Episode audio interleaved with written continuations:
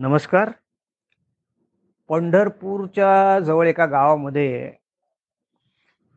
राका कुंभार नावाचे गृहस्थ राहत होते.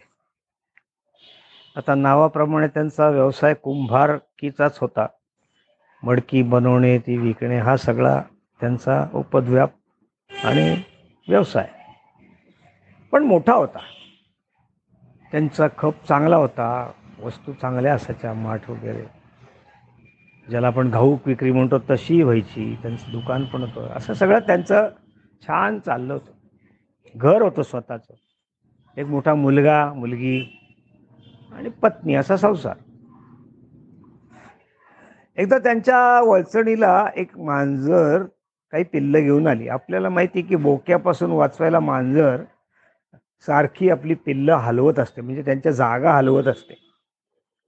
आणि वलचणीला असं कुठे खपदडात असं ती ठेवत असते. त्याप्रमाणे ती आली एक दिवस त्यांनी ठेवलं त्यांच्या वळचणीने दुसऱ्या दिवशी तिने त्यांची जी मडकी सावलीमध्ये वाळत ठेवली होती त्यातल्या एका मडक्यामध्ये ती पिल्लं ठेवली. आणि तिला वाटलं की ती सुरक्षित आहेत आणि ती त्यांना खाणं आणायला म्हणा किंवा आणखीन बाहेर गेली पण ह्यांची तेवढ्यात ती भट्टी लावायची वेळ झाली. आणि त्या गड्यांनी आणि मुलांनी ती भट्टी रस्ता रस्ता मोठी भट्टी हे मोठं मडकं पण त्याच्यातच रचलं.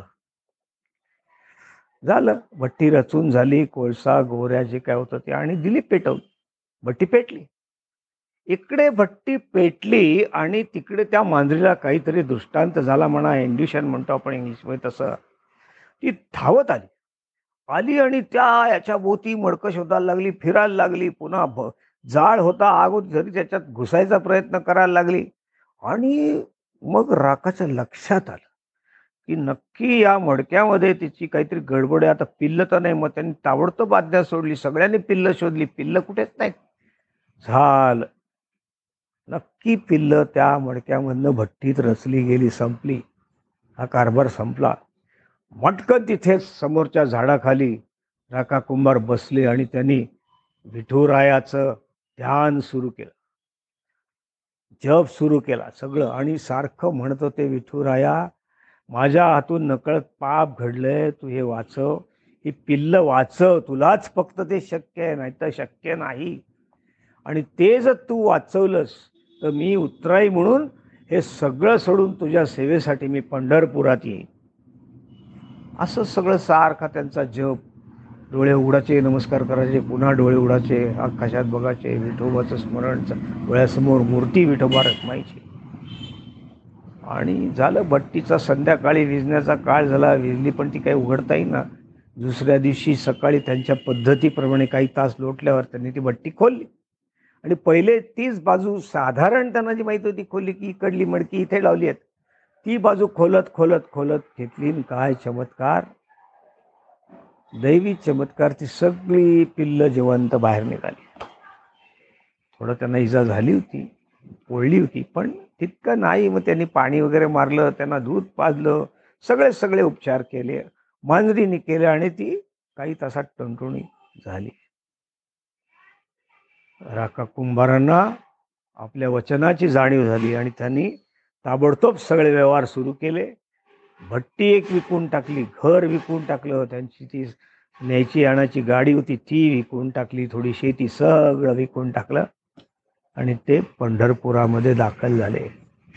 पंढरपुरात राहायचं कुठे? ते एका झाडाखाली खोपटीसारखं काहीतरी बांधलं कोणाचं आणि तिथे ते कुटुंब राहायला लागलं. पण सेवा काय करायची? देवाची देवाची सेवा तर चालूच आहे. एवढे पुजारी आहेत सगळं आहे सगळं आहे भक्त आहेत. मग त्यांनी ठरवलं आणि ती सेवा चालू केली की तिथे जे येणारे भक्त होते त्यांच्यामध्ये ज्यांना सुविधा नव्हत्या म्हातारे होते कोणाला चालता येत नव्हतं कोणी आंधळे होते त्यांना मदत करून देवळापर्यंत न्यायचं. तिथे देवळाशी मदत करणारे तरुण होते त्यांच्या ताब्यात द्यायचं. जेवण नसेल मग भूक लागली असेल तर थोडं जेवायला द्यायचं. हे सगळे प्रकार त्यांनी चालू केले आणि हीच सेवा त्यांनी चालू केली. आणि मग जेव्हा संपलं तेव्हा सुद्धा त्यांनी फाटी विकत आणून ती विकून जे काय त्या काळात चार आणि भरपूर ते मिळाले तर त्याच्यातनं ते हा सगळं सेवा चालू ठेवली त्यांनी. म्हणजे त्यांनी जे काही वचन दिलं देवाला ते कसं पाळलं? खरोखर.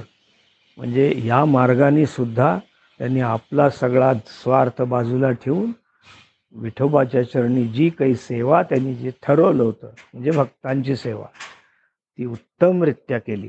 नाही का? धन्यवाद.